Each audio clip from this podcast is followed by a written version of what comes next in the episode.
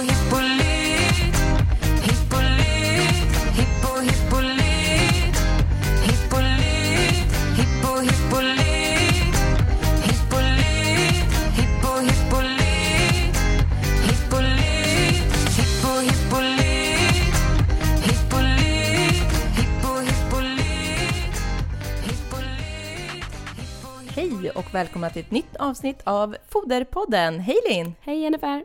Idag har vi även Sanna med oss. Hej Sanna! Hej! Jättekul att ha dig här idag. Det är kul att få vara med igen. Ja, idag har vi ett litet annorlunda upplägg. Vi kommer att ha frågelådan idag. Så vi, ni har skickat in frågor till oss som vi nu tänker besvara i det här avsnittet. Jajamän, och till vår hjälp har vi då Sanna Nilsson som kommer dra lite frågor eh, och vi ska försöka besvara dem, eller hur Jennifer? Ja, så gott vi kan i alla fall. Men jag drar lite så här slumpmässigt nu då, så får vi sätta era kunskaper på prov. Ja, det låter bra det. Jajamän, Spännande. Ska vi börja direkt med första frågan? det tycker jag. Mm.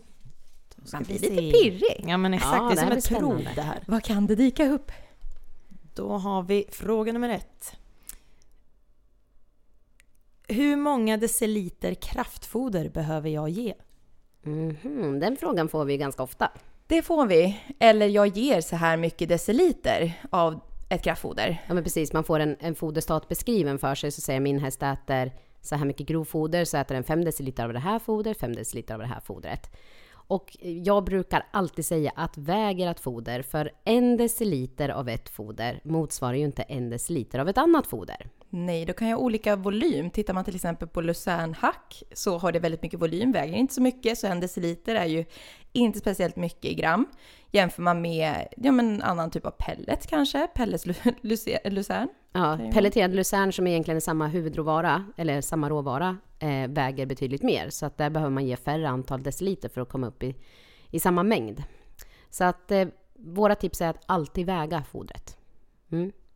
Mm, så då ska man alltså ha en liten eh, köksvåg i stallet då, och, och kontrollväga allting? Och man behöver ju inte väga det varje giva, alltså varje dag, utan väger man upp i alla fall på ett ungefär måtten man använder. Ja men det exakt, toppen. det är ju smart. Och sen dra ett streck i sin skopa och skriva att här, det här är en halv, ett halvt kilo av eh, just den här fodret så att säga, som jag ska ge. Mm. Det kan vara ett bra tips. Men att ha en våg tillgänglig är väl superbra, tänker jag. Ja men viktigt att tänka på. Mm. Mm. Ska jag ta nästa fråga då? Jajamän, Är ni beredda? Jag har köpt hem en ny häst. Vad ska jag tänka på rent fodermässigt? Det viktigaste jag tycker när man köper hem en ny häst är gärna att man frågar om man kan få med sig lite grovfoder. Från Faktiskt. den gamla ägaren, ja. Från den gamla ägaren. Eh, för det är ju väldigt mycket om hästen både ska byta miljö och göra en foderbyte samtidigt. Så det är det, mitt allra bästa tips. Att, Och där kanske man också ska säga att grovfodret är ju faktiskt den största delen av hästens foderstat. Alltså när jag räknar foderstat, jag vet att det är ungefär detsamma när du räknar Jennifer, så landar vi på någonstans med 90% grovfoder minst i foderstaten. Och då är det klart att om jag byter ut hela min grovfodergiva till hästen så blir det ett ganska stort foderbyte på hästen och samma sak gäller ju egentligen också kraftfodret. Att det kan ju vara bra kanske att man, att man gör successiv övergång. Mm. Så att de kanske i sin tur börjar minska lite på kraftfodret och man kompletterar upp med det man ska ge till sitt grovfoder. Så att eh, eh, försöka göra det så försiktigt som möjligt är väl eh, att tänka på så att säga. Mm. Mm. Det där tror jag många missar. Alltså många hästar som kommer till oss på tillridning och så, då är det ju att man har med sig kraftfoder, men man har inte med sig något hö generellt. Och det är så vanligt. Att man, att man köper en häst och sen så bara rakt av byter man foderstat, man byter miljö och så förstår man kanske inte varför hästen inte känns så när man provred den. Nej, exakt. Mm. Så att eh, ta, med, ta med grovfoder och gör en försiktig övergång med grovfodret. Mm. Då tar jag nästa fråga. När ska jag börja ge extra foder till mitt digivande sto och vad ska jag tänka på? Ja men alltså ett dräktigt sto har egentligen alltså inget extra behov förrän de kommer in i åttonde dräktighetsmånaden. Och sen så ökar man successivt i åttonde, nionde, tionde, elfte dräktighetsmånaden så ökar man successivt eh, hästens, eh, vad ska man säga, giva av både grovfoder och eventuellt kraftfoder. För det är ju så att energi och proteinbehovet ökar också, då får vi också öka eh, grovfoder för att täcka in de behoven. Vi har ju faktiskt ett poddavsnitt där vi går in lite mer djupare på det här. Ja, det är bra. Det kan man gå in och lyssna på med avelshästar. Mm. Vi kör vidare. Mm. Jag har en kvot på 0,8 gram per megajoule. Hur ska jag göra för att inte bli ruinerad samtidigt som det ska bli så bra som möjligt för min häst? Ja, det här är ju faktiskt en fråga som jag har stått inför flera gånger det här året, eh, 2019. Eh, och eh, det här är ju verkligen inte lätt om man får en sån här kvot mellan smältbara råproteinet och omsättningsbara energin som är så här pass låg. Den bör ju ligga på 6 är ju rekommendationen och ligger på 0,8. Alltså då hamnar man ju på ett värde som mer liknar halm än hö egentligen, eller grovfoder. Mm, och ska du komplettera upp det här höet, eh, höselaget, så kommer du bli ruinerad. Alltså, det kommer krävas otroligt mycket, vilket inte heller kommer vara bra för din häst mag-och-tarmkanal. Så det bästa i det här läget skulle jag säga, byt grovfoder. Försök få tag på något kanske med väldigt hög kvot, kanske en kvot upp mot 15 som kan komplettera det här. Ja, för har man inte möjlighet att byta ut hela grovfodergivaren, det kan ju faktiskt vara så att man har ett grovfoder som man känner att ja, men nu har jag köpt hem det här, på något sätt fodra ut det. Ja, men att man kan köpa ett grovfoder som är, som du säger Jennifer, en, en hel motsats till det fodret du har, så kan man ändå ge 50-50 utav det och på så sätt kunna fodra det och täcka hästens behov. Mm. Mm. Letar jag fram en ny fråga här då. Gud vad mycket frågor har kommit in. Hur Ja. många som helst. Eh, om hästen inte rids Eh, eller tränas, kan den äta mitt hö av sämre kvalitet då? Där skulle jag faktiskt börja med att fråga vad, en, vad de menar med sämre kvalitet. För det kan ju vara en hygienisk sämre kvalitet eh, och det ska ju ingen häst äta. Eh, en näringsmässig sämre kvalitet, det är ju också lite grann vad betyder det? Eh, I, I många fall skulle jag säga så är det lite som föregående fråga faktiskt tycker jag. Att man kanske har lågt proteinvärde i sitt grovfoder. Det, det, Det är ju så vi tolkar en sämre kvalitet. Det är ju näringsmässigt. Det är ju att det är en låg kvot till exempel. Ja, många gånger så tolkar man det ju så. Eh, och, eh, och som sagt, har man ingen analys så vet man ju faktiskt inte om det är en bättre eller sämre kvalitet. Det är också att tillägga, för många gånger så kanske man inte har analyserat sitt grovfoder alls om man har en häst som ja, men den ska bara gå i hagen och inte göra, no- göra någonting. Och sen har man inte tagit en analys för man tycker ändå inte att det behövs. Men man kan väl säga så här att hästen har ju ett underhållsbehov som den behöver täcka varje dag oavsett om den rids eller inte. Ja, och det man kan tänka på, sämre kvalitet, det kan ju också i det här fallet så kan det ju handla om att, att den har lägre näringsvärden. Alltså att både energivärdet och proteinet är lägre. Men att det fortfarande är en bra balans emellan dem, alltså en kvot på 6. Och då är ju det optimalt för en häst då som, som inte gör så mycket arbete. Då kan den äta mer grovfoder och man behöver inte begränsa den lika snabbt. Men säger att det saknas protein i grovfodret även till hästen som inte gör någonting så skulle jag säga att det får negativa konsekvenser även för den hästen. Och vi måste gå in och komplettera med extra protein eh, om det saknas till hästen som inte gör någonting. Ja. Och nu har vi, här kommer en ganska lång fråga. Eh, Min häst har fri tillgång på grovfoder och får endast ett tillägg. Ett tillägg av selen och eh, någon även müsli för att eh, blanda selenet med. Jag har ingen grovfoderanalys. Hur mycket selen behöver jag ge för att täcka hästens behov? Mm. Det här är ju inte helt lätt. Eh, man har ju tittat lite på studier på faktiskt olika grovfoders mineralinnehåll också. Det skiljer sig otroligt mycket. Jag vet SLU gjorde en studie på det här där man tittade på 124 stycken olika analyser tror jag det var. Och det skiljer sig otroligt mycket. Ja, när vi håller våra föreläsningar så vet jag att både du och jag, Jennifer, brukar prata om det här. Och när man tittar på de här analyserna så har man sett att det är väldigt stora variationer. Alltså, för att bara ta ett, som ett exempel så har jag plockat upp här i min föreläsning den här tabellen som jag brukar använda mig av. Och 0,1 till 26,6 eh, milligram, nej gram var det när det gäller kalcium per kilo torrsubstans skilde sig åt. Och det är ju otroligt stor variation. Och på medelvärdet så ligger den på 5,3 eh, Vilket gram. är väldigt högt för kalciuminnehåll, vad jag brukar se i alla fall, 5,3. är Ja, vi läser ju så kalcium. väldigt många analyser och så här högt brukar inte jag se av kalcium i mina analyser som ett medelvärde. Absolut inte. Så att, eh, det är väl det, det till att börja med, att variationen kan vara väldigt, väldigt stor. Så, Så att, det är ju inte säkert, eftersom att hon har ett oanalyserat grovfoder är det ju heller inte säkert att det bara är selen som saknas. och jag tror att varför man kanske i det här fallet har valt att bara sätta till selen så är det för att selen brukar vara den först begränsade mineralen i våra svenska vallfoder. Det vill säga att selen har vi generellt sett väldigt lite av i Sverige.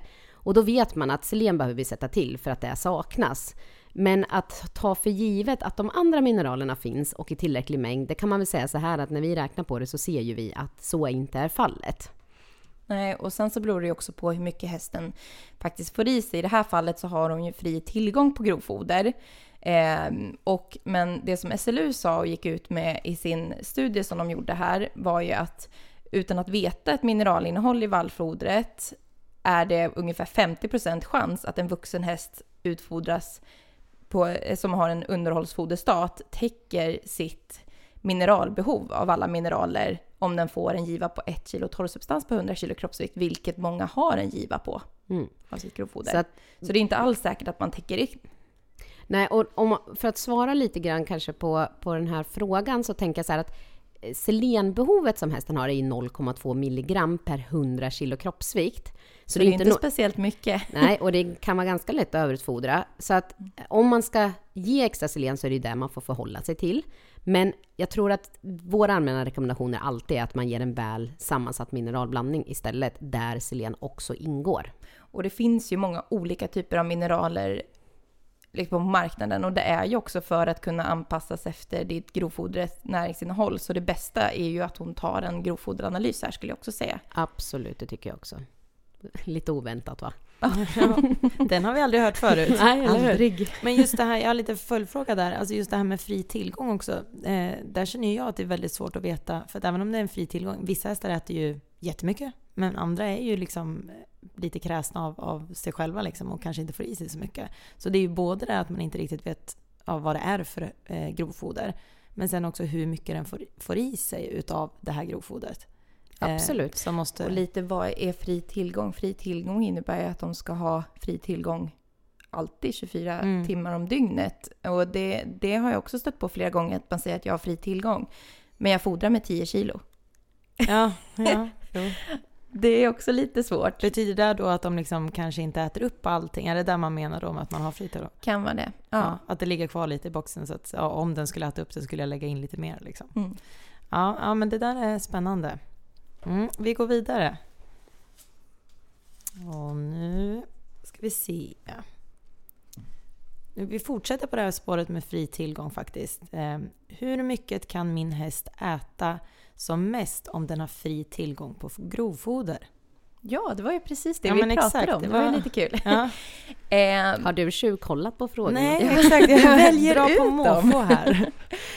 Nej, men man brukar räkna på att eh, maxkonsumtionen beräknar man efter torrsubstanshalten i sitt grovfoder. Eh, och det man brukar säga är att de kan konsumera upp till 2,5 till 3 kilo torrsubstans per 100 kilo kroppsvikt. Då har man ett torrhö på 84 procent och man har en häst på 500 kilo så motsvarar det maximalt 17,8 kilo, alltså ungefär 18 kilo. Men sen finns Som ju... de kan då konsumera som max. Sen finns Precis. det ju, som jag tror du tänkte säga, även individuella skillnader. Så det finns säkert hästar som kan konsumera mer och jag skulle nog vilja påstå att många hästar har sin konsumtionsmax betydligt tidigare än så. Ja, och eh, om man jämför istället då med ett höselage som kanske har en torrsubstans på 60 procent och en häst på 500 kilo så behöver den äta 25 kilo, eller behöver äta den, dens maxkonsumtion är ungefär 25 kilo. Men det är ju individuella skillnader och det här är ju lite svårt om du har ett grovfoder med lägre näringsvärden och sen så har du en häst som har ganska högt behov. Till exempel här i veckan så var jag ute hos en tävlingshäst och den var tunn, de hade låga näringsvärden. Hon behövde få i den här hästen ungefär 18 kilo. Men den åt inte det. Hon fick inte i sig den. Den fick i sig max, max 16 kilo. Vad rekommenderar du då, Jennifer? Tänker jag, nu kommer jag in och börjar fråga frågor. Absolut. Nej, alltså då måste man ju lägga till ett kompletteringsfoder och då måste man ju fo- fokusera på kanske energi där som det saknades i just det här fallet. Mm. eh, För att den skulle kunna hålla hullet. Och eh, vi la till lite extra olja Mm. för att få upp energibehovet. Någonting som jag faktiskt brukar rekommendera i vissa fall när hästarna då inte äter tillräcklig mängd torrsubstans grovfoder eh, är också lägga till höpellets som hästarna kanske lite lättare konsumerar men att vi fortfarande får in grovfoder. Så det är också ett tips. Det är ett jättebra tips och eh, man kan ju också kombinera just eh, olja med de här höpelletsarna brukar också funka jättebra. Mm. Ja, Ja, det är väldigt intressant det där. Då försöker vi gräva lite mer här i botten då utav den här frågelådan. Ehm, ja. Jag vill ha ett sockerfritt foder. Vad rekommenderar ni? Men den här frågan tycker jag kommer då och då. Och just det här med sockerfritt, alltså foder innehåller socker eh, naturligt, eh, i, alltså utan att man har tillsatt socker. Och skulle, skulle vi börja med, tänker jag, säga att grovfoder innehåller också väldigt mycket socker. Vi, alltså jag kan säga att variationer som jag har sett bara nu i höst så är det ju från faktiskt 4% socker upp till 25,5% socker tror jag. Så att, och det är naturligt förekommande socker i vårt grovfoder. Och vi har varit inne på det tidigare också, men någonstans en foderstat med 90 grovfoder i och har vi då 25% socker i det där grovfodret, då får hästarna i sig väldigt mycket socker i sin foderstat. Ja, man vill ju tänka lite på relationen till om, om du skulle ge ja, men en liten giva kompletterande foder men du skulle ha 25% socker i ditt grovfoder. Mm. Precis, att ett kompletteringsfoder som innehåller alltså en, en, en, säg en sockerhalt på 25% som man ger inte så mycket av, så är, får du mer socker när du ger det i ett grovfoder. Räkna på det totala innehållet av socker i Mm. foderstaten är ju det allra bästa. Men eh, man kan ju förutsätta att den här, den här personen har koll på sitt grovfoder och vet att det är lågt socker i sitt grovfoder. Och det jag skulle tänka på då är ju att man försöker i alla fall undvika ett foder med tillsatt socker, som till exempel melass eller sådana saker. Ja, och sen så är ju socker och faktiskt stärkelse nästan alltid analyserat. Så det kan man ju gå in och läsa på eh, och välja kanske produkter som är mer fiberbaserade som innehåller lägre socker och stärkelse. Eh, särskilt till hästar som har behov av det. Och det vet jag också, vi pratat om i tidigare avsnitt, men hästar med metaboliska störningar till exempel vet vi har ett speciellt behov av att få in lägre socker och stärkelse i foderstaten. Mm. Mm, en liten följdfråga där då. Eh, Just det här med att, att man frågar en sån här fråga. Har, eh, tror ni att det har med att man har en häst som är extra känslig eller börjar det bli mer medvetet om att man inte vill ha socker till någon häst? Eller? Jag tror att det kan vara lite båda delarna. Eh, för jag märker väldigt mycket att många är rädda för socker och jag tycker inte man ska vara rädd för socker. Har du en presterande häst så krävs det ju socker också för cellen, cellerna i kroppen för att få energi.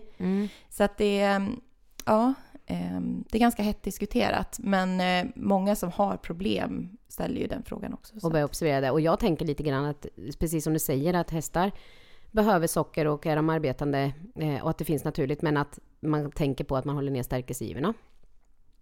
Det tycker jag är viktigt att tänka på. Mm. Mm. Ja, spännande. Nu letar vi igen här. Hur länge kan en ens- ensilagebal vara öppen? Mm. Det beror ju lite på omgivningstemperaturen. Eh, under våren ska man ju vara lite extra försiktig, våren och hösten när det är lite mildare, det kanske är fuktigt i luften och sådär. Eh, men som sagt, det beror ju också på hur blött grovfodret är. Ju blötare det är, desto känsligare är det när du väl öppnar balen. Om, vi, om vi skulle liksom ändå sträcka ut några slags riktvärden här så kanske vi skulle kunna säga att under lite kallare temperaturer ute och så, så kanske 5-6 dagar att det klarar sig. Men bör- Kan till och med hålla lite längre om det är liksom frys. Ja, Om det är väldigt kallt ute. Men eh, är det lite fuktigt, milt så eh, ja, kan det räcka 3-4 dagar. Och jag tycker att man ska ha koll på balen, hur den ser ut. För att eh, som sagt var, omständigheterna runt om spelar roll. Och när det väl börjar hända så brukar det hända ganska fort. Tycker jag. Man kan ju också lufta ett hösolage, alltså att man öppnar upp balen helt och hållet och, och luftar det, alltså torkar det så att det blir hö eller vad man ska säga. Mm. Men då gäller det verkligen att man vänder det regelbundet och luftar ur det så att det inte hinner bli mögligt. Och att det inte ligger då och blir mögligt på grund av, ja men till exempel att det ligger på ett fuktigt golv eller ett, ett, ett betonggolv till exempel som genererar fukt. Då. Och att man tar bort all plast. Vissa ställer ju, ställer ju, öppnar upp dem och håller, behåller plasten på. Och om du ska lufta ett hö, eller hösolage, då måste du öppna upp det helt och hållet. Och man kan väl säga så här att det är klart att har man mer antal hästar så är det lättare att fodra bra ensilage eller hösilage. Men då är det alltså om man ska torka det så är det att liksom luften kommer lite från alla håll. Liksom. Att man helst kanske... Ska man lägga det då på Men någon typ fluffar upp det kanske. Ja, typ. okej. Mm. Ja. Och ställer, och ställer det på pallar i Ja, sådana men fall. exakt, Och liksom, lite luft underifrån. Ja, precis. Mm. Ja. Nu eh, har vi en fråga här. Eh, B-vitamin, behövs det? Mm, ska du eller jag ta och svara på det ungefär? Ja, du kan ta det. Eller? Jag kan svara på det.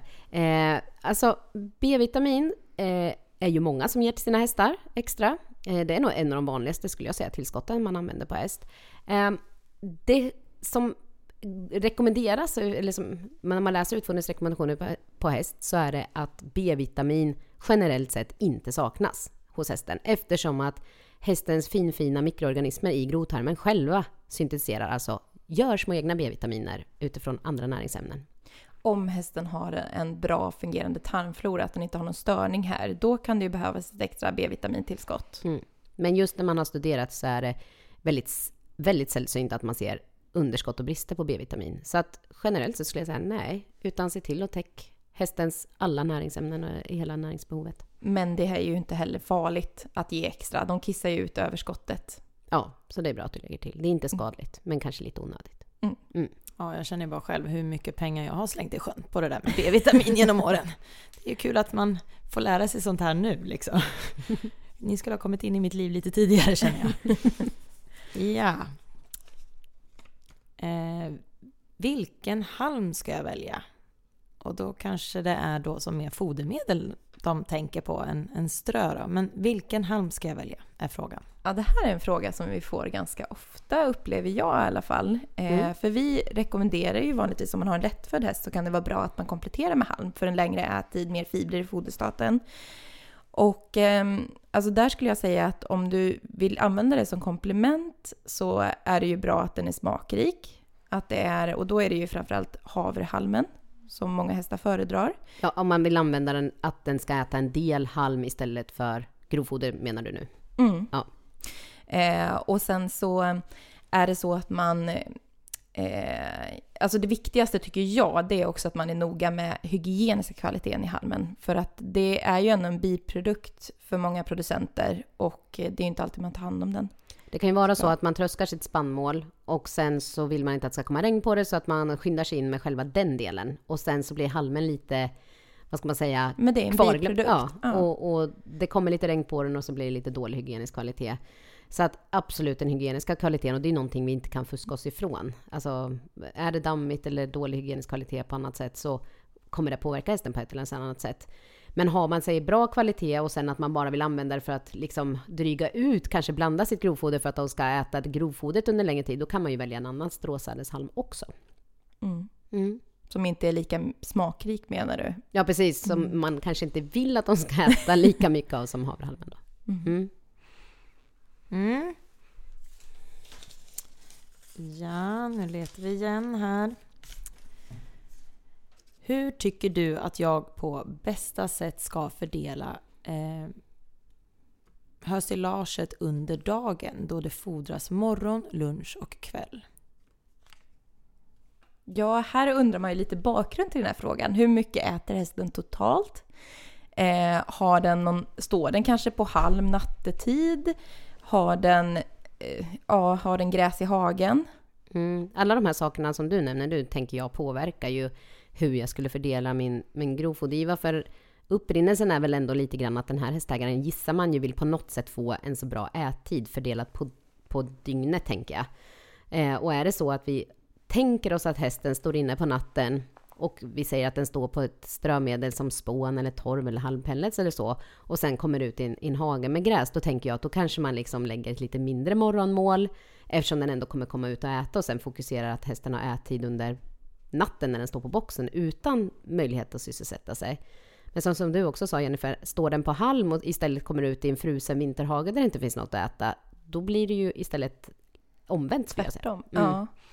Men och sen så är är ju frågan också, den kanske inte har varken halm i boxen eller någonting ute. Då kanske tre gånger är lite sällan. Då kanske man kan komplettera med halm om hästen inte är lättfödd i det här fallet då. Och att man försöker fördela det någorlunda jämnt. För hästen äter naturligt sett relativt jämnt eh, över dygnets timmar. Så att de har ju inte åtta timmar i sängen som vi har. Nej. Så, att, så att då skulle jag nog försöka fördela det så gott det går. Och kanske som sagt var också lägga till ett extra utfodringstillfälle. I alla fall. Mm.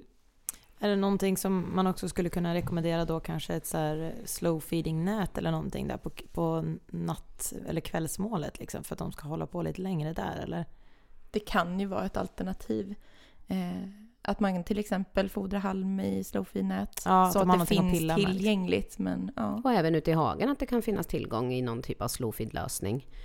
eh, extra halm eller att, att fodret läggs i en slowfeed-lösning. Det finns ju både nät och andra konstruktioner så att man kan ge samma mängd foder fast liksom genom att skapa en längre ättid. Då. Mm. Mm, bra fråga Sanna, du är Ja, på titta, ja, jo, men jag Ja. försöker ju lära mig så mycket som möjligt, jag med. Eh, då drar jag en ny här. Eh, ska jag blötlägga pellets? ja, ja, det tycker vi att det ska. det är för att motverka risken för foderstrupförstoppning. Eller minska ska jag säga risken för foderstrupförstoppning. För det sväller ju alltid lite grann. Sen beror det på vad det är för typ av pellets. Är den fiberbaserad så sväller den ju mer. Mm. Men jag skulle säga ja, alltid. Ja, och som sagt var, längden som pelletsen ska svälla beror ju lite grann på vad det är för pellets och hur den eh, liksom, beter sig. Så jag tänker lite grann att här får man ju blötlägga och se när känns den uppsvälld. Liksom, när är När det blir lite så här grötigt liksom. Ja men precis, då har vi ju kommit till punkten då vi kan fodra just den här pelletsen. Så att, men absolut att man Men då är det alltså all pellets, alltså om man tänker typ mineralpellets också, så väldigt små pelletssorter eller vad man ska säga, eller är det just de här större, grövre pelletsarna ni tänker på liksom? Framförallt de större och sen skulle jag säga att en mineral ger man ofta i ganska små givor och blandar ofta med andra saker. Eh, så att eh, då kommer hästen, kanske man blandar det med en müsli eller någonting, att det blir, blir mer som ett, en ingrediens i en müsli till exempel. Mm. Jag vet inte om du vill tillägga någonting där Jennifer, men Nej. nej.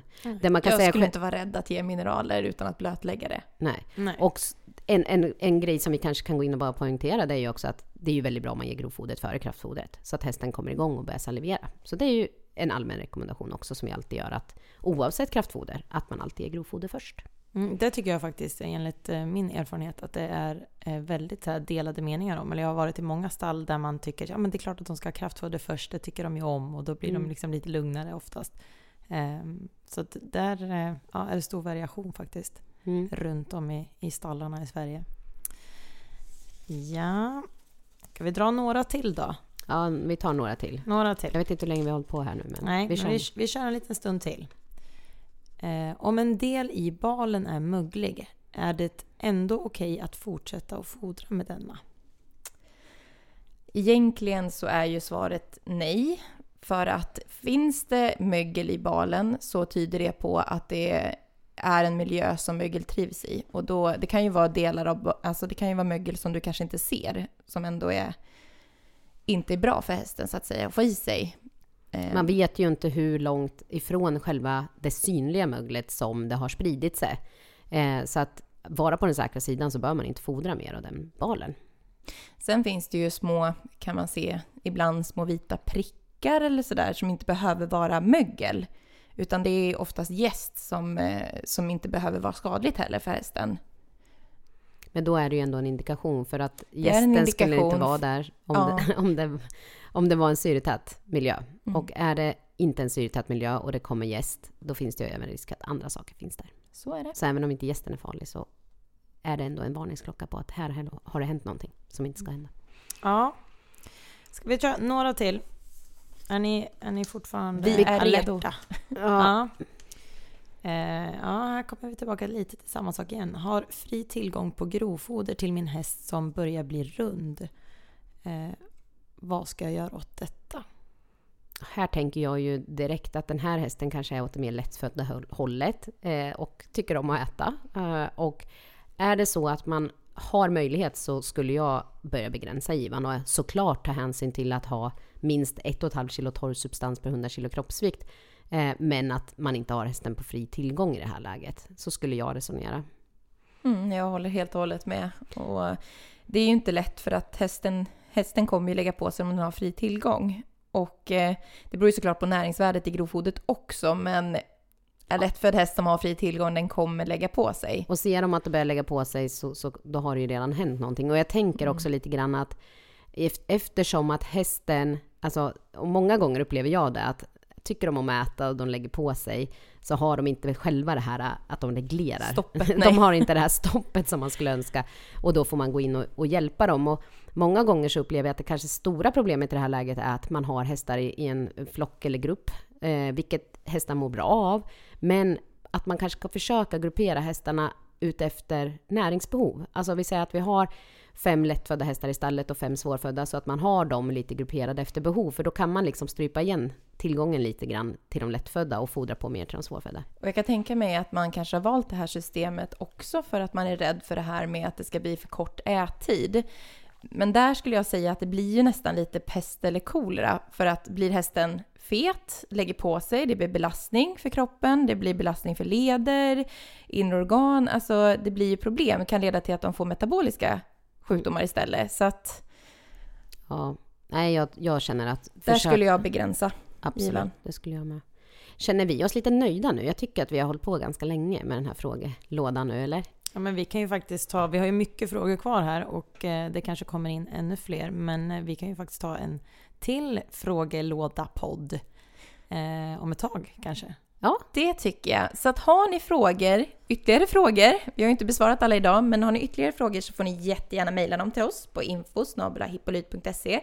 Går också jättebra att mejla oss om ni vill ha svar direkt. ja då kan ni ju bara hö höra av er till antingen infomailen eller om det är så att ni vill mejla till någon av oss konsulenter så hittar ni oss på vår hemsida hippolyt.se.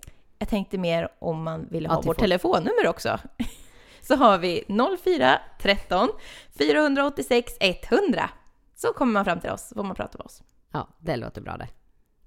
Tack för oss. Toppen! Tack, Sanna, för det var så hjälpen. lite så, det var väldigt intressant. Du får vara med nästa frågelåda också då. Ja men exakt, jag kanske får in eh, rutin på att läsa frågor här nu. Ja, det låter jättebra. Ha det så bra. Ha det bra! Hej då! Hej.